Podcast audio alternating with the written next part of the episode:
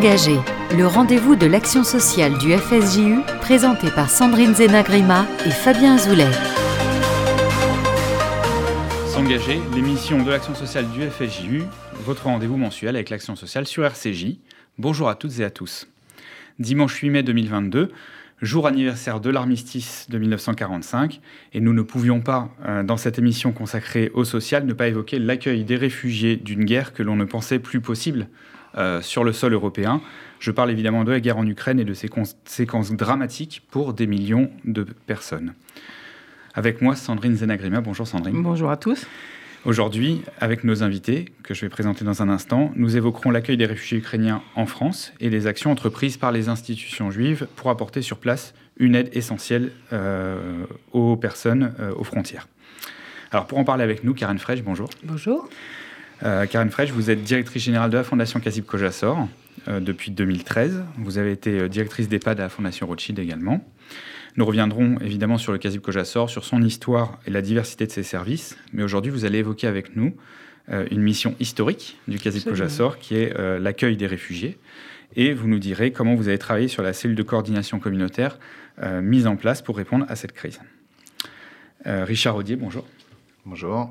Alors vous êtes directeur général du Fonds social juif unifié depuis 2018. Euh, vous êtes euh, président du Centre Simon Wiesenthal Europe et vous avez été euh, coloréat avec Jacques Frege, directeur du mémorial de la Shoah. vous avez été coloréat du prix Copernic, c'est ça, voilà, pour le combat contre les génocides en 2017.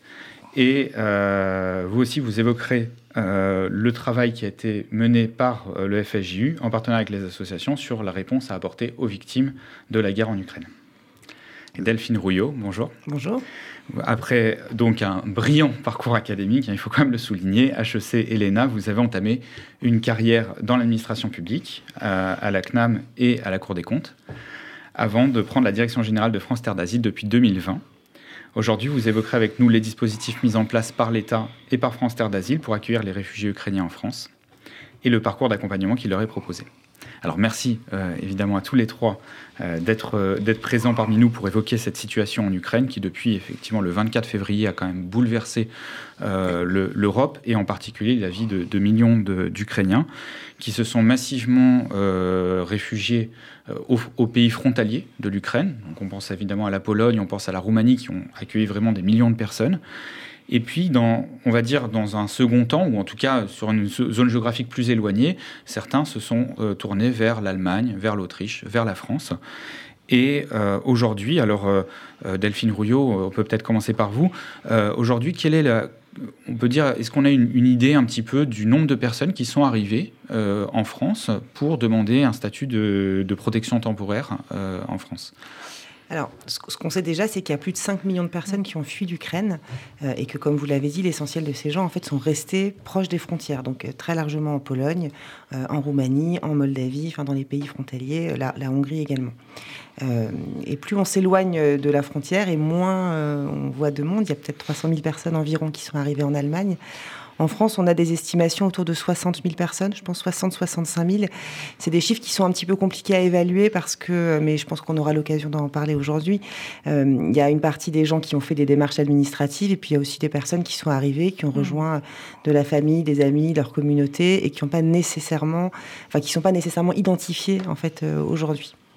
Oui, parce que les gens, quand ils arrivent, et déjà, ils ne se pensent pas forcément qu'ils vont arriver pour longtemps. Et puis, euh, effectivement, il y a des circuits, il y a des filières qui permettent d'arriver jusqu'en France. Mais après, chacun peut aussi arriver par ses propres moyens. Alors, quels sont les, grands circuits euh, qui permettent euh, d'arriver en France en particulier? Alors, ce qu'il faut voir, c'est que les, personnes, elles viennent de leurs propres moyens, très largement. C'est-à-dire que les premières personnes qu'on a vues arriver euh, dès euh, deux, trois jours après le début de la guerre, c'est des gens qui avaient euh, quitté l'Ukraine en voiture, hein, grosso modo, et qui venaient rejoindre leur, leur famille ou des, amis proches en, France. il y a eu ensuite des circuits qui se sont organisés avec, vous avez dû l'entendre, la Deutsche Bahn, la SNCF, qui ont mis en place un système de billets de train gratuits. et puis, il y a eu aussi beaucoup d'initiatives, alors individuelles, ou communautaires de gens qui ont parfois envoyé des minibus, envoyé des bus, participé en fait au financement de, de, de, convois, ou alors vous aviez des convois humanitaires qui allaient apporter de l'aide matérielle à la frontière et puis qui revenaient en ramenant des gens qui souhaitaient venir en France.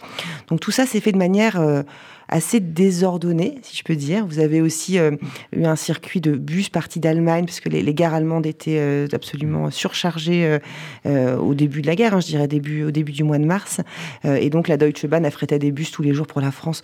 Il y a eu une espèce de multitude de, de circuits comme ça qui ont été mis en place parce qu'il n'y a pas eu d'organisation d'un vrai système de relocalisation de réfugiés comme on peut le connaître dans d'autres types de guerres parce qu'il y a eu euh, peut-être euh, une, une, une, incrédulité par rapport au début à, cette, euh, à cette guerre et puis à l'afflux massif de, réfugiés aux frontières. Oui, puis parce que je pense qu'il y a l'espoir vraiment, comme vous le disiez, que les gens puissent rentrer rapidement dans leur pays et donc on n'est pas forcément confronté à ce qu'on a pu connaître dans d'autres types de guerres. Je prends l'exemple de l'Afghanistan récemment, etc. Des, des, gens qui partent en se disant qu'il y a assez peu de chances qu'ils puissent rentrer rapidement.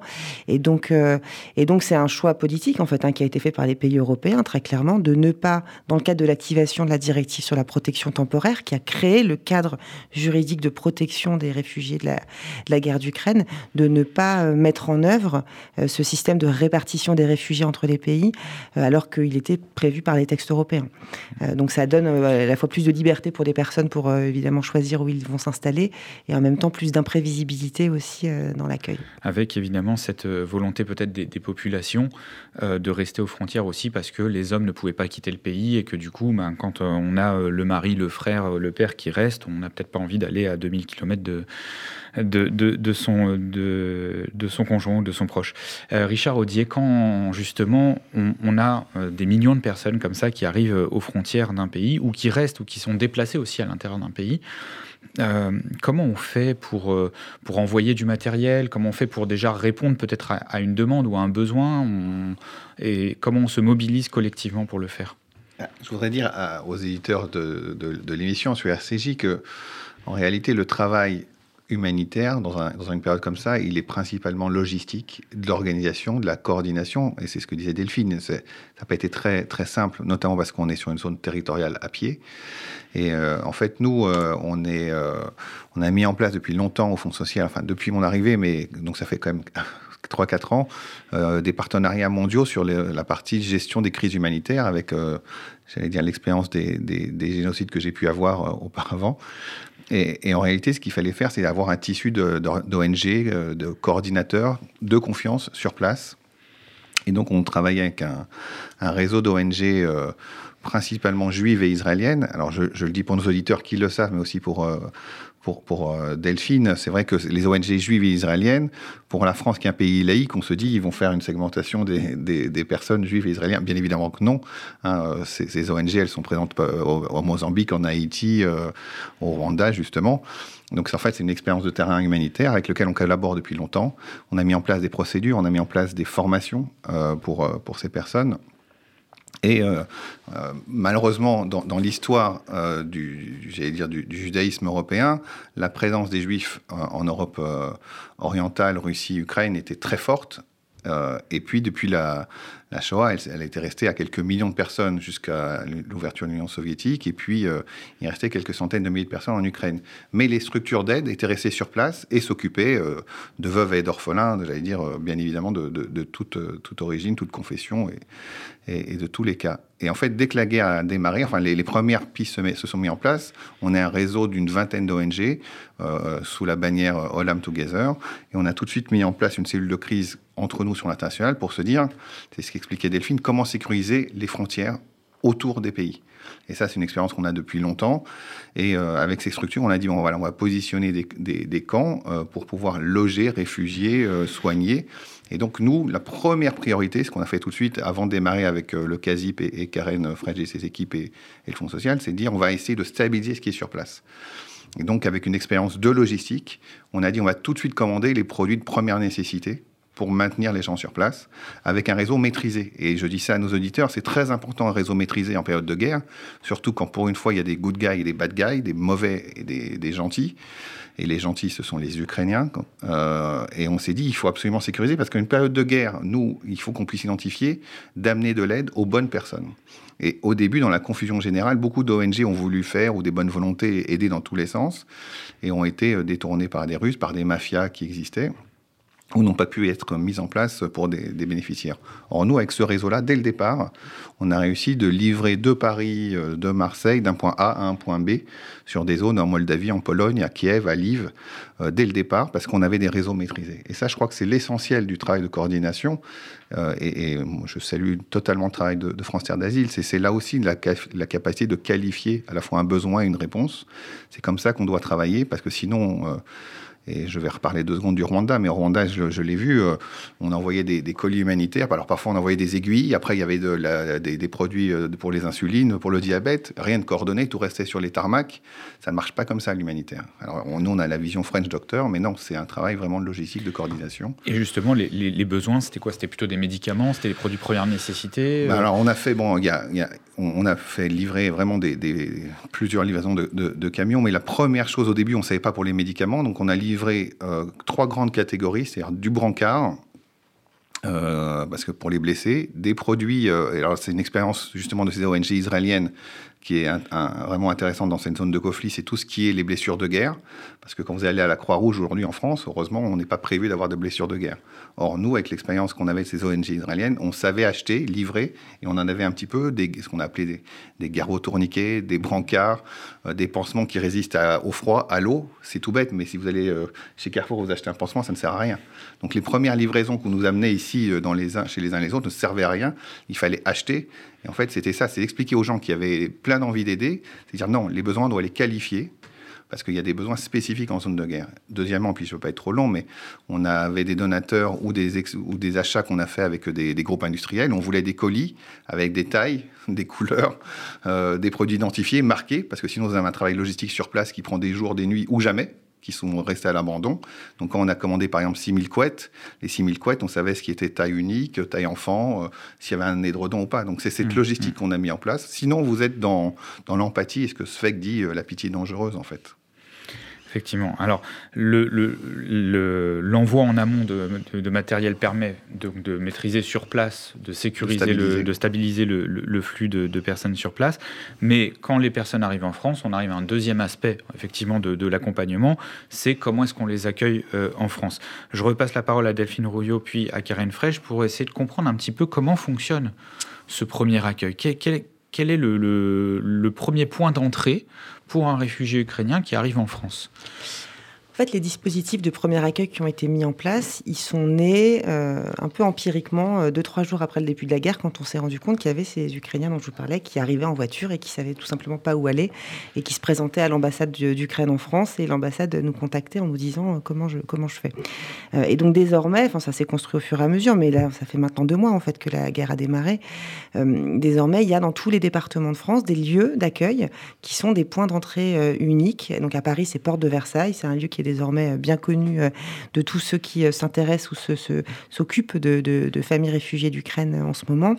Et c'est un endroit où les personnes peuvent à la fois initier leur démarche administrative, donc demander le, titre de séjour qui est donné par la protection temporaire, obtenir une carte avec les aides, l'allocation qui, qui, leur est, qui leur est proposée, et puis peuvent bénéficier d'un hébergement parce qu'il y a beaucoup de gens qui arrivent en ayant une solution personnelle, mais il y a aussi énormément de gens qui sont arrivés sans savoir où dormir le soir, et donc tout, tout, toute l'aide qui a été organisée, c'était de dire on centralise au même endroit tout ce dont les personnes ont besoin, donc des aides de première nécessité, les dispositifs administratifs et puis l'orientation vers des hébergements.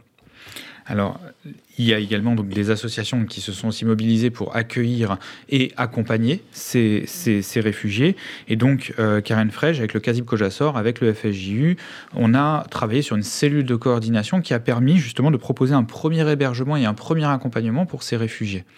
Oui, tout à fait. En fait, comme vous le disiez, euh, les, les arrivées sont venues de manière désordonnée, donc il a fallu en même temps, pour reprendre une expression connue, euh, accueillir les personnes et s'en occuper, et mettre en place des process pour euh, les euh, futurs arrivés.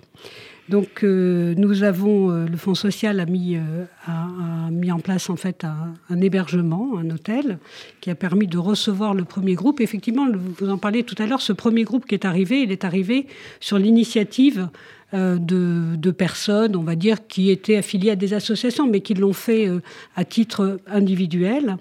Et donc sont arrivées les, premières 25 euh, familles, 25 personnes d'abord, un, premier groupe. Et dans ce premier groupe, effectivement, il a fallu tout organiser. Donc, on a fait donc en parallèle la coordination et en parallèle assurer ce qu'il fallait pour les personnes. Donc ce qui a été mis en place, c'est un, SAS d'accueil parce qu'effectivement, les personnes, lorsqu'elles arrivent, on ne sait pas euh, qui elles sont, on ne sait pas quels sont leurs besoins, on ne sait pas, euh, pour nous qui apportons une aide communautaire spécifique, quels sont leurs besoins en termes de euh, pratiques religieuses. Et donc ça nous permet en fait, avec le service social, d'évaluer les besoins, de connaître les personnes, de savoir les enfants, quels sont les besoins en scolarisation, et euh, tout le groupe a été, euh, toute la, toute la commission de coordination a été euh, extrêmement sensible à l'idée qu'il fallait scolariser le plus vite possible ces enfants et ne pas les laisser dans des hôtels où effectivement ils tournaient en rond. Et puis bien sûr les papiers. Donc vous parliez de la porte de Versailles. Pour nos auditeurs qui, n'imaginent pas, je voudrais quand même dire que la porte de Versailles, il faut arriver à 3 heures du matin. Et c'est seulement si on arrive à 3 heures du matin qu'on a une chance de passer. Bah, depuis, ça s'est. Mais les premiers, les premiers, c'était ça. Et maintenant, heureusement, heureusement, ça s'est, euh, euh, amélioré. Euh. Mais voilà. Donc, c'est toute une organisation qu'il a fallu mettre en place. Donc, au niveau social, une évaluation des besoins sociaux. Au niveau médical, puisque mmh. certaines personnes sont arrivées avec des maladies, mais pas leur traitement ou ne serait-ce que des lentilles, euh, pas de lentilles pour pouvoir voir, ou des lunettes, etc. Donc, grâce à, à nous avons pu mettre en place euh, un parcours santé et puis, à partir de là, donc, nous avons bâti un parcours, et puis dont on parlera peut-être euh, après. J'en profite pour saluer notre ami euh, le docteur Marc Cohen, qui nous a euh, beaucoup accompagné sur, sur cette question hein, de l'accompagnement médical hein, des, réfugiés à, à Et effectivement, cet hébergement SAS, en fait, il permet de, de prendre ce temps pour qualifier les besoins et les accompagner au mieux. Euh, ça passe aussi peut-être par une réponse, euh, j'ai envie de dire, immédiate aux besoins primaires. Absolument. parce que l'allocation de l'État, elle intervient peut-être pas tout de suite. Comment est-ce que les associations s'organisent Karen Frege, puis... oui, alors, enfin, ce qui, ce qui, a été fait au niveau, en tout cas, de, de, de, cette, de notre coordination communautaire, c'est que nous avons pris le relais des futures aides et nous avons donc d'abord accueilli les personnes, on leur a donné un, petit pécule pour qu'ils puissent euh, ben, euh, acheter ce dont ils avaient besoin de manière urgente. Ce qui est important, c'est de bien comprendre, enfin je, le dis pour les auditeurs, c'est que les personnes qui viennent, euh, ce ne sont pas des personnes dépendantes, enfin ce sont des personnes qui avaient un travail, qui avaient une maison, et donc elles ont besoin de, retrouver cette, cette liberté d'agir. Et donc on a, ça a été important de leur donner les, quelques moyens. Euh, pour qu'elles puissent euh, ben, euh, subvenir à leurs besoins. Et puis, nous avons fourni effectivement l'aide alimentaire, parce que ça, c'est compliqué. Et on a pris le relais, en fait, avec, avec les, aides publiques. le temps qu'elles perçoivent ces aides publiques. Vraiment, l'idée, c'était que les, les personnes puissent s'insérer le plus vite si elles le souhaitaient. C'est vrai, juste, vous, vous disiez, les, quand, quand, les gens sont venus, ils, ont, ils, ils avaient en tête de repartir immédiatement toutes les personnes qu'on a interrogées, les premières personnes interrogées, et on dit non, mais moi je repars le mois prochain, je repars la semaine prochaine.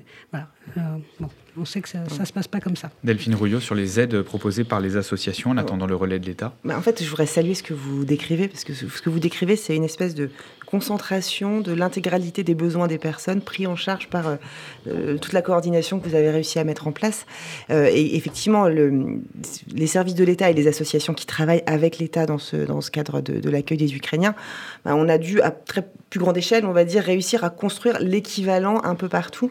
Et je prends l'exemple de, de, de l'aide financière dont vous parlez, ça a pris du temps, mais désormais, la Croix-Rouge, en fait, distribue des chèques services à toutes les personnes dans l'attente de l'activation de cette fameuse carte. C'est-à-dire que les premières semaines, on s'est effectivement rendu compte que on avait beau distribuer des cartes avec une allocation, mais il n'y avait pas, enfin voilà, il fallait quelques semaines pour que ça soit activé.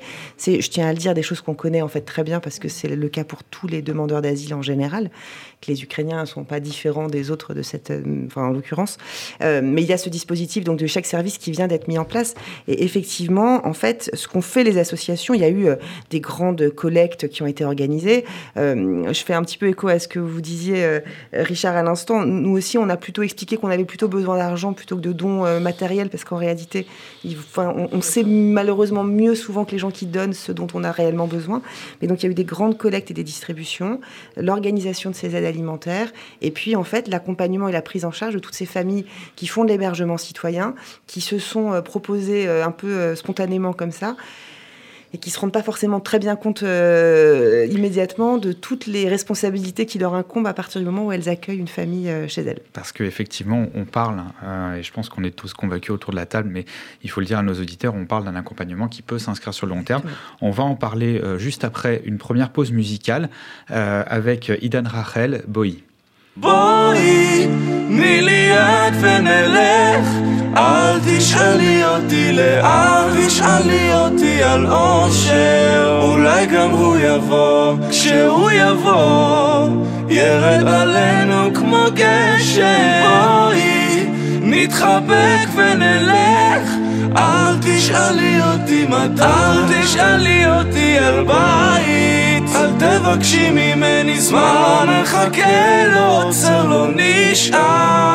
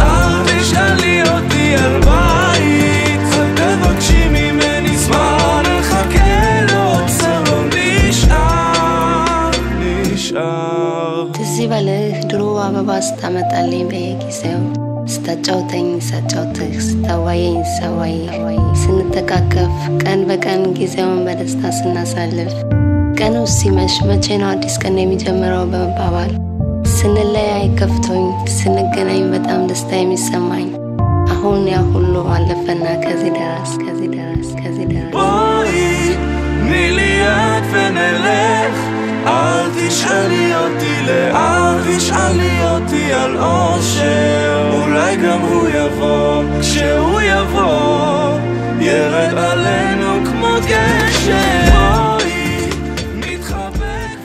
S'engager, l'émission de l'action sociale du FSJU sur RCJ. Merci à toutes et à tous d'être présents avec nous. Merci à Richard Rodier, Delphine Rouillot et Karen Frech euh, d'être avec nous pour parler de l'accueil des réfugiés ukrainiens en France.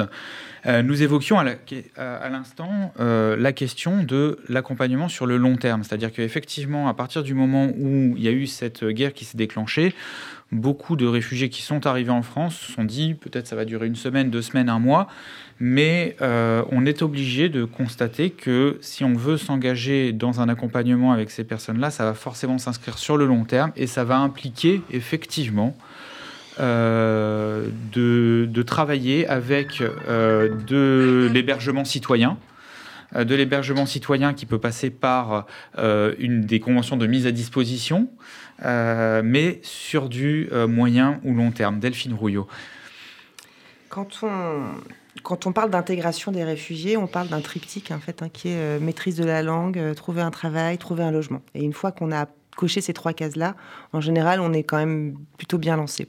Euh, donc la question qui se pose à nous là, effectivement, c'est que on a en face de nous des gens qui sont venus en France, mais qui ont pas pour, pour beaucoup pas le souhait de rester. Donc il faut qu'on arrive à la fois à les aider à se stabiliser, à se rassurer sur le fait qu'ils bah, sont bienvenus en France pour aussi longtemps qu'ils le devront et qu'ils le souhaiteront. Euh, effectivement, vous le disiez, madame, ils ont, enfin voilà, c'est des gens qui ont envie de travailler, qui travaillaient et qui ont, euh, pour beaucoup, des niveaux de, qualification qui font que, avec la maîtrise de la langue, ils vont réussir, ils devraient réussir rapidement à, à, à travailler. Maintenant, le français, ça s'apprend pas tout de suite, ça ne s'apprend pas très vite. Donc, euh, ce que l'on doit organiser, ce qu'on fait, c'est effectivement ces gens qui sont dans des hébergements hôteliers ou des centres de vacances sont, dans des SAS, en réalité, d'où euh, ils sont orientés vers des logements. Soit, vous parliez d'hébergement citoyen, il y a aussi de l'intermédiation locative qui est mise en place. Donc ça, c'est des associations qui payent le loyer, si vous voulez, enfin, qui, comment dire, qui, qui sont l'intermédiaire des bailleurs, plutôt, et qui, qui permet, en fait, que les... les euh, ben voilà, très bien, c'est indispensable, en fait, parce que quand les gens sont là pour une durée, enfin, une durée euh, intermédiaire, pas forcément très longtemps, ou n'ont pas les titres de séjour qui permettent de justifier qu'on puisse prendre, signer soi-même un bail, ça permet que les gens soient autonomes dans leur logement. Il faut que l'association soit garante de ce logement. Alors c'est vrai que le, FSJU a, mis en place depuis quelques années déjà hein, ce dispositif d'intermédiation locative, Richard Rodier. Oui, on avait inventé euh, chez nous le Airbnb social. Mm, mm. Donc on avait euh, déjà négocié avec un parc HLM ce type de, de prestations. Et ensuite, avec euh, les équipes de, Karen Fresh du, du CASIP, euh, on a dit bah, on va porter ça aussi pour les réfugiés ukrainiens. Donc, on a signé un nombre de beaux. Alors, au début, on a, on a dû se caler, hein, parce qu'on a nos, bénévoles parfois signaient un bail un vendredi soir. Il fallait un contrat d'assurance, il fallait faire une forme d'état des lieux. Enfin, voilà. Tout ça, c'est une coordination. Heureusement, Karen a, un collaborateur qui, est venu renforcer aussi le. Oui, et puis je, voudrais aussi en profiter parce qu'on n'a pas dit, mais au début du dispositif, on avait mis un numéro unique où les personnes ont proposé, et on a eu quand même pas mal de propositions de, logements. Et donc, je voudrais quand même remercier les, les donateurs et les, euh, les, personnes privées qui se sont aussi euh, associées à ce dispositif. Et effectivement, euh, à, l'issue de l'hôtel, voilà, l'hôtel, on essaye de faire en sorte que ça dure pas trop ah, longtemps parce que c'est pas hyper confortable, et puis qu'on peut pas construire quelque chose d'un peu plus pérenne à partir de l'hôtel. Donc, on a effectivement proposé des relogements dans des euh, appartements. Donc soit effectivement les appartements euh, euh, du Fonds social, soit des appartements qui avaient mis, été mis à disposition gracieusement ou pour un prix, on va dire, modéré. Correct. Hmm. Voilà. et donc, ce qui nous permet de, de, de, reloger, et à partir de ce relogement, effectivement, on peut envisager les cours de français, la scolarisation surtout, parce qu'il faut quand même être posé quelque part pour pouvoir euh, euh, être scolarisé, et puis poursuivre l'accompagnement social euh, pour regarder effectivement les possibilités d'insertion. Donc les, oui. Alors oui, je voudrais en, juste en, profiter pour rappeler parce que effectivement, on a encore des, réfugiés qui arrivent, et s'il y a des auditeurs qui, nous écoutent, hein, je voudrais rappeler ce numéro unique qui est qui est toujours euh, actif ou pas Oui, que je ne connais pas par cœur. Oui, mais moi je le connais. Ah, voilà, c'est le 07 57 09 24 61, donc 07 57 09 24 61, ou par mail réfugié au pluriel point ukraine casip-kojasor.fr. Donc si jamais vous avez un appartement que vous pouvez mettre à disposition pour deux mois, trois mois ou plus, euh, eh bien n'hésitez pas à nous contacter sur ce numéro, sur ce mail. Ça nous permettra effectivement de pouvoir orienter euh, des familles qui en ont besoin et de pouvoir contribuer à leur, à leur intégration sur le sol français. Et, et, comme on disait, tout est fait avec sérieux, avec un contrat de mise à disposition, une assurance parce qu'effectivement, les personnes sont assurées, le Fonds social s'occupe d'assurer les personnes et de signer des contrats de mise à disposition. Donc c'est bien cadré légalement pour protéger aussi les propriétaires qui nous mettent à disposition ces logements. Voilà, tout à fait. Alors, on, a évoqué effectivement la question de l'apprentissage de la langue. Euh, donc le CASIB Kojasor met aussi en place des cours de français langue étrangère pour euh, les Ukrainiens. Oui, alors le, le CASIB Kojasor a un service de réfugiés qui existe depuis, depuis toujours, hein, puisque elle a accueilli des des, Juifs d'Europe de l'Est qui fuyaient, puis, puis des Égyptiens, puis évidemment la grande vague du Maghreb, mais là, où ils parlaient français, donc il n'y avait pas de souci de, langue. Mais en tout cas, donc, il y a toujours eu des cours de français.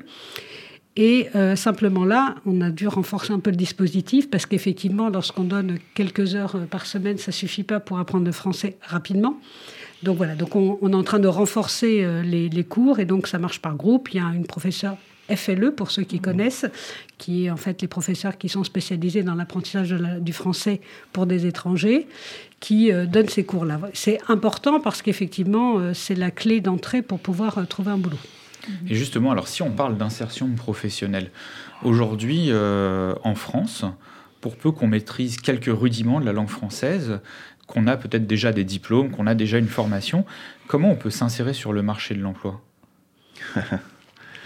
je ne sais pas si c'est Delphine ou moi, mais euh, alors en fait, il y a, en France, on est en pénurie de main-d'œuvre dans de nombreux mmh. secteurs.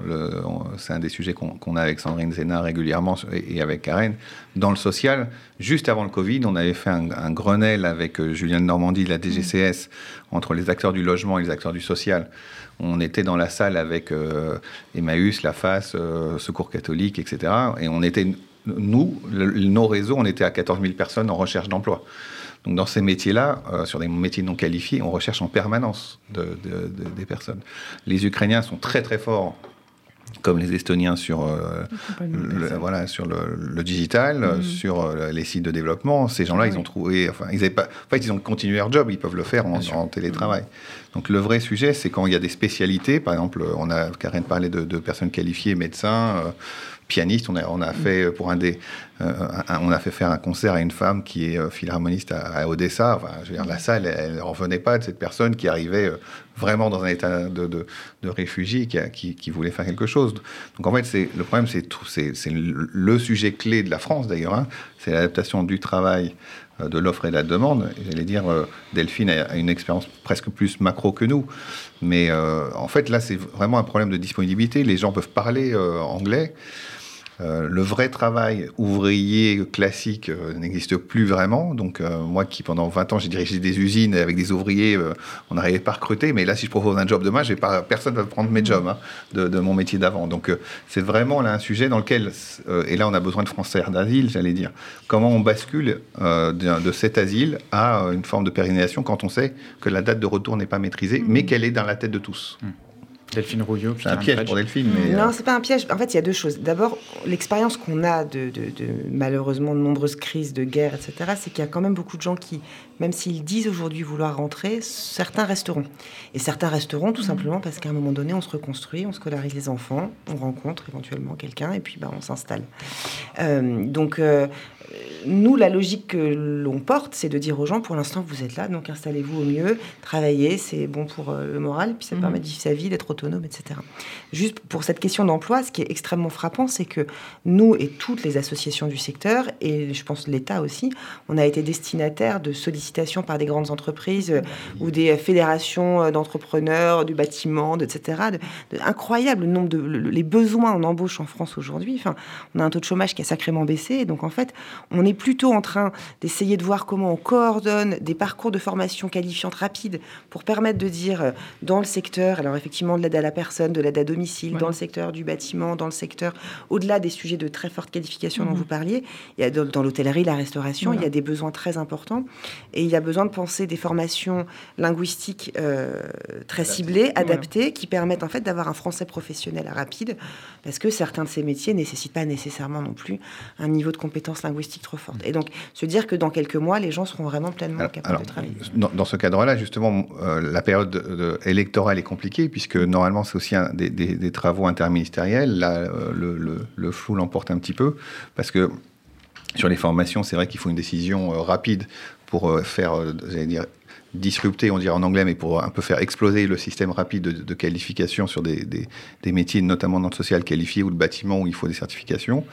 Et puis euh, là, je reviens à l'identité de, du Fonds social ou du CASIP, ce lien de, l'immigration, euh, et avec les ONG israéliennes, où on a l'habitude de faire apprendre des langues sur des métiers avant de faire apprendre des langues pour euh, partir. Et c'est un peu le système qui a été fait en Israël pour accueillir des millions de réfugiés de, de 170 pays, du Yémen, d'Irak et de Russie ou, de Pologne. Mais ça, aujourd'hui, les dispositifs n'existent pas. Et en fait, on avait commencé à travailler, parce que nous, on travaille beaucoup avec l'éducation nationale, mais là, il y a un petit flou. et c'est vrai que les ONG sont plus rapides aujourd'hui que l'État dans de telles structures. Plus souple. Souple. Karen Fredge. Oui, peut-être juste euh, dire que euh, l'avantage qu'on a lorsqu'on est sur le réseau communautaire, c'est qu'on est en, nombre un peu euh, plus petit. Et je voudrais quand même saluer l'énergie d'un certain nombre de bénévoles qui se sont emparés de ce sujet de l'emploi et qui essayent de faire marcher comme ça marche maintenant, hein, le réseau, le réseau personnel, le réseau de, proximité. Et voilà, je voulais juste saluer euh, cette énergie-là parce que euh, ça, aide aussi, hein. personne par personne, c'est très aidant.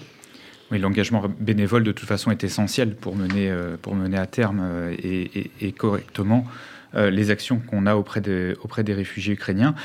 justement, en région aussi, les, les, associations, les communautés juives se mobilisent euh, pour accueillir euh, les réfugiés ukrainiens. Et nous sommes en ligne avec euh, Olivier Katz, président de la communauté juive de Colmar. Olivier Katz, bonjour. Oui, bonjour. juste une précision, je ne suis pas président de la communauté israélite du Colmar, mais ce n'est pas, pas bien grave. Je m'occupe d'une association qui gère la résidence pour personnes âgées de la ville. Et c'est dans ce cadre-là qu'on avait organisé le, le rapatriement d'un certain nombre d'Ukrainiens. Mais ça change pas grand-chose. Toutes mes excuses, mais effectivement, vous allez pouvoir nous éclairer. Je passe la parole à Sandrine Zena, euh, qui, va, euh, qui va vous poser quelques questions sur, sur l'action que vous avez menée. Oui, bonjour Monsieur Katz. Donc, nous voulions savoir... Bonjour. Euh, nous voulions savoir un peu comment s'était organisé pour vous l'accueil du groupe de réfugiés, combien sont-ils, et puis comment vous avez pu travailler sur le terrain, avec qui, quelles associations, qu'est-ce que vous avez pu développer avec eux, installer, et puis après, peut-être une autre question sur les actions de solidarité que vous avez pu aussi accompagner, notamment peut-être durant euh, les fêtes de Pessard euh, qui viennent de se terminer. Donc, euh, pour la première question, comment s'est organisé l'accueil du groupe de réfugiés que vous avez eu en charge? Combien était-il Un peu, décrivez-nous un peu quelle typologie de public et puis qu'est-ce qui a pu être fait. Merci. Donc, en fait, dans le cadre de cette euh, résidence pour personnes âgées, on avait des appartements de passage. C'était des appartements qu'on gardait pour des gens qui venaient à Colmar pour d'autres raisons et qu'on pouvait leur prêter pour euh, un Shabbat, pour une semaine, etc. Et on s'est dit que c'était quand même logique dans le contexte euh, social compliqué en Ukraine de d'utiliser ces appartements pour des réfugiés ukrainiens qu'on pourrait garder chez nous, aider à, à repartir sur de bonnes bases. De bonnes bases pardon. Mhm. Et donc, euh, on a fait appel euh, au CASIP parce qu'on s'est dit qu'il était quand même plus logique euh, dans notre contexte qu'on puisse accueillir des réfugiés d'origine juive. Et le CASIP nous a trouvé, en gros, correspondant aux besoins, aux possibilités qu'on avait, c'est-à-dire 25 personnes à peu près, qui pouvaient euh, venir dans le Haut-Rhin. On avait euh, listé les gens qui pouvaient euh, nous prêter des appartements, que ce soit à Colmar, à Mulhouse, voire à Belfort ou à Saint-Louis. Et une fois qu'on avait listé ces possibilités de logement, on, a demandé au CASI par l'intermédiaire de David Amar de nous trouver des, des gens qui pouvaient venir. Mhm. Et on a eu très rapidement un premier groupe de, de deux familles puis euh, quelques autres personnes, jusqu'à ce que finalement on se retrouve avec euh, une vingtaine euh, d'Ukrainiens qui arrivent à Kalmar. Mhm. Et on s'est dit, ça va être compliqué, parce que l'Ukrainien, on parlait pas un mot de russe, on avait trouvé des interprètes russes, etc. Ce qui était le, minimum qu'on pouvait leur trouver. Et en fait, on s'est rendu compte que presque tous ces gens-là, comme ils venaient de la région d'Ouman, parlaient hébreu. Et donc, mhm. ça s'est fait de façon très simple de, de ce point de vue-là la première journée était un peu difficile pour eux parce que bien qu'ils soient passés par euh, un hôtel parisien, ils étaient encore euh, stressés, tout était compliqué, etc. Et euh, arrivés au Shabbat, euh, ils se sont proposés eux-mêmes de nous faire à manger pour Shabbat et on était 25 ou, ou, 30 dans la, la, grande salle avec eux pour manger. On avait une, vraiment une vraie ambiance de Shabbat. Ils ont été très contents de pouvoir passer leur euh, premier Shabbat à Colmar comme ça. Et ça a continué, en fait, pendant les jours suivants. On a récupéré un deuxième groupe euh, de, de familles euh, un peu plus tard dans dans la dans la semaine. Mhm. Et euh, maintenant, on a euh, en gros 20, euh, 25 personnes qu'on a appris à connaître et qui ont tous des avantages euh, qu'on essaie de mettre en valeur. C'est-à-dire que là-dedans, il y avait des, des gens qui étaient traiteurs. C'est eux qui nous ont fait à manger. Ils nous ont préparé un CDR extraordinaire pour la communauté de Colmar. Ils nous ont dit, bah, on fait un CDR pour nous, on va essayer de... Ah, alors voilà, parlez-nous de- des profiter. actions de solidarité qui ont été mises en, pre- euh, en place, notamment pendant Pessard, le CEDAR communautaire. Qu'est-ce que vous, comment ça s'est un peu organisé en quelques mots? Bah alors, le, le CDR communautaire, c'était, c'était vraiment logique. Ça s'est fait très facilement.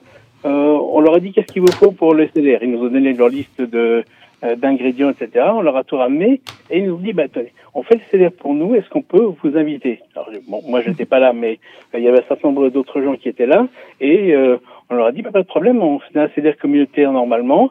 Eh bien, ils ont ils ont remplacé en fait le CEDER communautaire, en faisant un euh, euh, organisé par euh, euh, par eux-mêmes, le repas, les, les chants, etc. Il y avait une excellente ambiance. Et Parfait. le, le, Shabbat, le Shabbat de Pessar, ils sont venus euh, à, à la synagogue à Colmar le vendredi soir.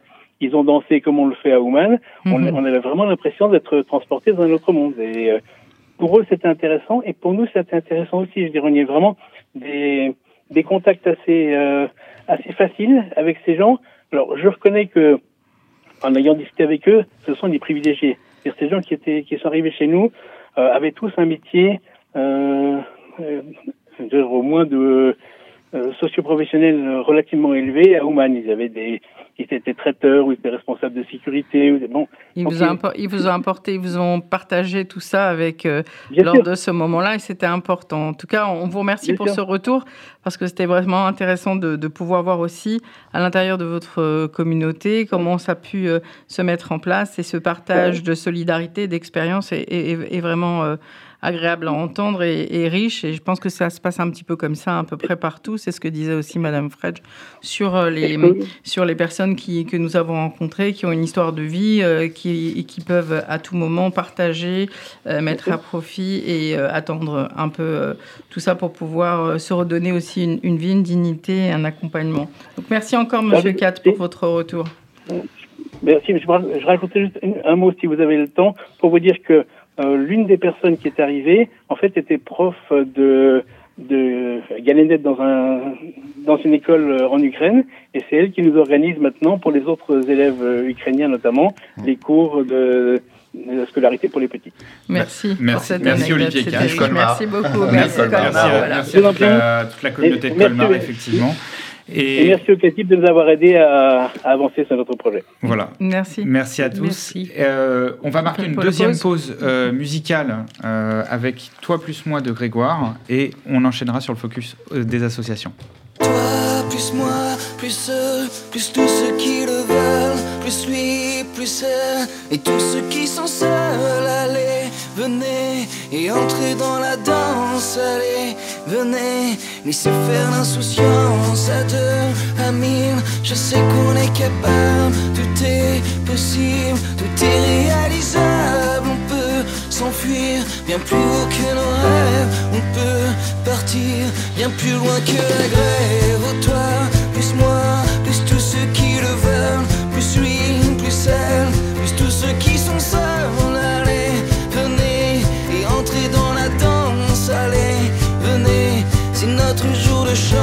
Avec l'envie, la force et le courage,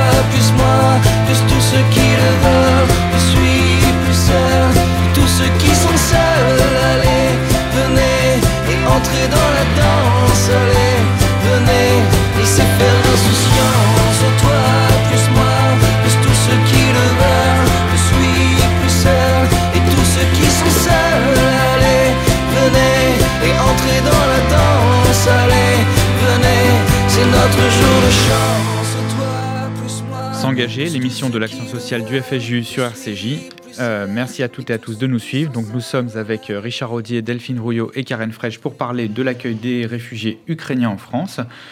Et euh, nous allons à présent justement faire un focus sur vos différentes associations qui œuvrent au quotidien à la fois sur l'accueil des réfugiés, mais aussi sur tout un tas de, de, missions essentielles euh, dans l'action sociale. Sandrine, je vous passe la parole. Oui, sur cette dernière partie d'émission, ce qui est important, c'est peut-être refixer un peu le cadre de votre travail, de votre mission, de vos valeurs à l'intérieur donc euh, de votre travail quotidien. Et donc, euh, voilà, dites-nous pour France Terre d'Asile un peu quelles sont vos missions quotidiennes, vos valeurs. Enfin, je ne sais pas si on peut dire quotidienne d'ailleurs. Quotidienne et nos valeurs, c'est très bien.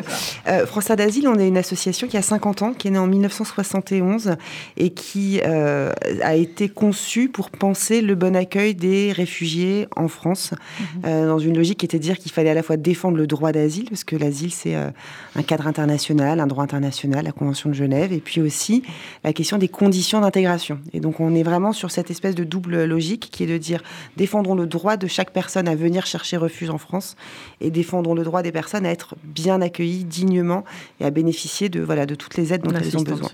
Donc on a 1100 euh, salariés en France, euh, on a 70 structures, enfin je ne veux pas vous décrire tout ça, mais on s'occupe à la fois des demandeurs d'asile sur tout leur parcours, donc de leur arrivée sur le territoire jusqu'à leur démarche d'intégration. Donc je vous disais, trouver un emploi et un, un, toit, quoi, les deux euh, les piliers.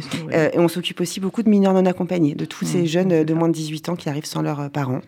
Euh, et on a cette particularité de s'autoriser à porter un plaidoyer politique tout en étant un acteur qui accompagne l'État dans ses, euh, dans ses missions. Donc on s'autorise à dire quand on n'est pas d'accord, voilà, tout simplement. donc c'est une belle association qui a toujours accompagné les grandes crises. Donc on a accueilli des réfugiés chiliens, on a accueilli des boat people, on a accueilli des Algériens, on a accueilli des Kosovars, on a accueilli des Syriens et très récemment des Afghans et bah, aujourd'hui des Ukrainiens évidemment. Et puis toutes les personnes qui se présente en, voilà, en besoin de protection. Très bien. Euh, je, voyais l'aide à, la régularisation, l'accueil des personnes exilées. Vous parliez de l'accueil des mineurs isolés. Je lisais sur votre site 50 à 60 000 personnes demandeurs d'asile. Est-ce que c'est à peu près ça par an? Alors, il y a en France environ 100, entre 120 et 140 000 demandeurs d'asile par an. Après, on les, il y a d'autres associations que nous, évidemment, dans le secteur. Donc, sans doute que c'est un chiffre qui doit correspondre au nombre de personnes que l'on voit passer dans nos dispositifs. Euh, notamment parce qu'on a des dispositifs pour les gens qui ne sont pas hébergés. Donc, de fait, on en rencontre une bonne, une bonne partie. Très bien, merci pour ce retour. Euh, Madame Fred, est-ce que vous pourriez nous expliquer en quelques mots le Casib Kojazor s'il en était encore besoin Mais écoutez, pour ceux qui, ça me fait toujours plaisir. encore pas. Ça me fait toujours plaisir de réexpliquer. Alors nous, nous sommes le Casib et le Kojazor qui est devenu la fondation Casib Kojazor. Donc je suis obligée de dire un petit mot sur le Casib qui a été créé en 1809 euh, et qui était en fait c'est issu donc des comités de bienfaisance. Donc c'est vraiment la tzedaka, c'est celui qui a donne à celui qui n'a pas. On est sur cette philosophie-là. Alors bien sûr au fil du temps ça s'est professionnalisé hein, bien sûr et donc c'est devenu euh, aujourd'hui la fondation Casib Kojazor puisqu'on s'est réuni avec le Kojazor qui euh, Kojazor a été créé en 1945 pour venir en aide aux, survivants de la Shoah. Euh, et, c'est à travers le Kojazor qu'est est née en fait une des activités euh, principales de la fondation Kazib Kojazor aujourd'hui, qui est l'action auprès de, euh, des personnes âgées. Puisque c'est le Kojazor en fait qui a commencé à créer une maison de retraite à Nice en 49 pour accueillir donc les, les, les, les survivants qui étaient âgés et isolés et qui avait été assigné à résidence par un décret de 42, mais je vais m'arrêter là parce que sinon on va passer beaucoup de temps. Alors je voudrais simplement dire ce qu'est ce qu'est la Fondation aujourd'hui. Donc la Fondation aujourd'hui, c'est deux grands pôles. Un pôle médico-social avec donc de l'hébergement et des services pour les personnes âgées dépendantes et pour les personnes valides et pour les personnes en situation de handicap. Donc c'est toujours de l'hébergement, des maisons juives puisque mmh. c'est notre, notre ADN. Euh, notre valeur, c'est l'hospitalité. Donc, euh, effectivement, c'est mettre un toit euh, pour des personnes qui ont besoin d'être hébergées. Et puis, l'autre activité qui est l'activité historique du CASIP, c'est évidemment l'action sociale, qui est devenue une action sociale professionnelle et qui s'adresse à différents publics. Donc, tout à l'heure, on a parlé du service des réfugiés qui est historique, mais c'est aussi un service social qui s'adresse à des personnes âgées à domicile aussi des personnes sous main de justice, des SDF. Et je sais bien, ça me donne peut-être l'occasion de dire que très bientôt, d'ici la fin du mois de mai, nous ouvrons un accueil de jour pour les SDF pour leur permettre donc justement de garder le lien avec la communauté, de garder le lien avec, euh, avec l'action sociale et permettre donc de, travailler euh, la filière insertion. Vous avez aussi tout ce qui tourne autour du handicap avec les structures, Absolument. Avec, euh, voilà, et puis et puis aussi le nouveau service, le nouveau pôle solidarité. Qui, le pôle solidarité qui fait le, le, lien entre justement les actions des différentes associations, enfin, et qui est tourné vers effectivement tout ce qui est alimentaire et puis euh, euh, tout ce qui est euh, action solidaire ponctuelle à mettre en balance avec l'action sociale professionnelle qui est un travail sur le long terme. Voilà. Merci, beaucoup, merci. Karen. Richard, peut-être que vous pouvez nous redire un peu le travail que mène le Fonds social sur fédérer, accompagner les associations, notamment, c'est soutenir le tissu associatif, c'est fédérer, c'est le soutien des projets, enfin bon. Donc le, le Fonds social, c'est à la fois un opérateur parfois, mais surtout un fédérateur et un financeur. Et puisqu'on fédère une centaine d'associations à qui on, octroie des subventions et on donne aussi des, subventions et des aides à des bénéficiaires. Donc on a les, deux, les deux pans. Mais j'ai dire la spécificité euh, qui est intéressante aujourd'hui, c'est que euh, on a deux spécificités qui, viennent bien montrer le, caractère avec euh, la crise en Ukraine. C'est que le caritatif permet la souplesse, l'agilité. C'est ce qu'on a évoqué avec Karen Fredge et, aussi François d'Asile. Hein. C'est une souplesse que l'on a par rapport à l'État, que ce soit sur les jours fériés avec nos bénévoles, les nuits, parce qu'ils ont été incroyables. Hein. Dès le début de la guerre, c'est tombé sur un week-end. Ils ont tous bossé jour et nuit. et il faut, le souligner. Donc le caritatif permet cette agilité et de faire de l'avance ou de la subvention directe sur des projets, ce qui nous a permis d'être très très rapidement sur, le, sur une structure qui maintenant a été, euh, j'allais dire, copiée, mais même si on n'a pas été copié, au sens, on n'a pas, pas été le, seul, le, seul groupe à se coordonner de la sorte, mais c'est vrai que ça nous a permis cette agilité. Et puis la, deuxième chose qui est intéressante, c'est que, et c'est pour ça qu'on est sur RCJ qui appartient au, au FSJU, c'est que nous, on pense qu'on devient engagé, on devient militant, on devient... Euh, un homme révolté au sens camusien du terme, si on a euh, cette culture. Et donc au Fonds social, on a RCJ, on a Academ, euh, on a la revue L'Arche, on a une maison d'édition avec Albin Michel. Euh, et parce qu'on se dit, si on a des valeurs, euh, on va être là, on va être, on va être debout, on va se présenter et on ira euh, bénévole à l'OSE, à France Terre d'Asile, au CASIP, à l'OPEJ, euh, à l'EFTOP, tout ce qu'on veut. et, je pense que c'est indispensable de rappeler que tout cet engagement-là, que ce soit celui de Delphine ou de Karen ou de Fabien ou de Sandrine, il vient parce qu'on a des valeurs communes. Et ces valeurs communes, elles sont universelles. Et quand on a une identité forte, donc on assume le fait de s'appeler Fonds social juif unifié, parce qu'on a une identité très forte, et cette identité donne un universalisme, donne des valeurs et, fait qu'on est capable de réagir euh, sur des situations comme cette guerre qui est innommable euh, aujourd'hui en Ukraine. Oui. Et le titre de cette émission, S'engager, fait effectivement référence à cet engagement nécessaire dans la société civile euh, pour euh, travailler sur des problématiques d'action sociale. Euh, Karen Frege, merci beaucoup pour votre participation. Merci beaucoup pour l'invitation. Delphine Rouillot, merci à vous. Merci, d'être venu et de, de, nous avoir éclairé sur, bah, sur tout ce sujet de l'accueil des Ukrainiens, qui est un sujet complexe euh, parce que euh, mise en place dans l'urgence et qui se structure, euh, complexe parce que ça s'inscrit forcément aujourd'hui sur, sur du moyen et du long terme. Richard Rodier, merci beaucoup d'avoir été avec nous. nous, on se retrouve le mois prochain pour une émission qui sera consacrée aux survivants de la Shoah. Je vous remercie à toutes et à tous d'avoir été à l'écoute de cette émission. Bon week-end et à bientôt.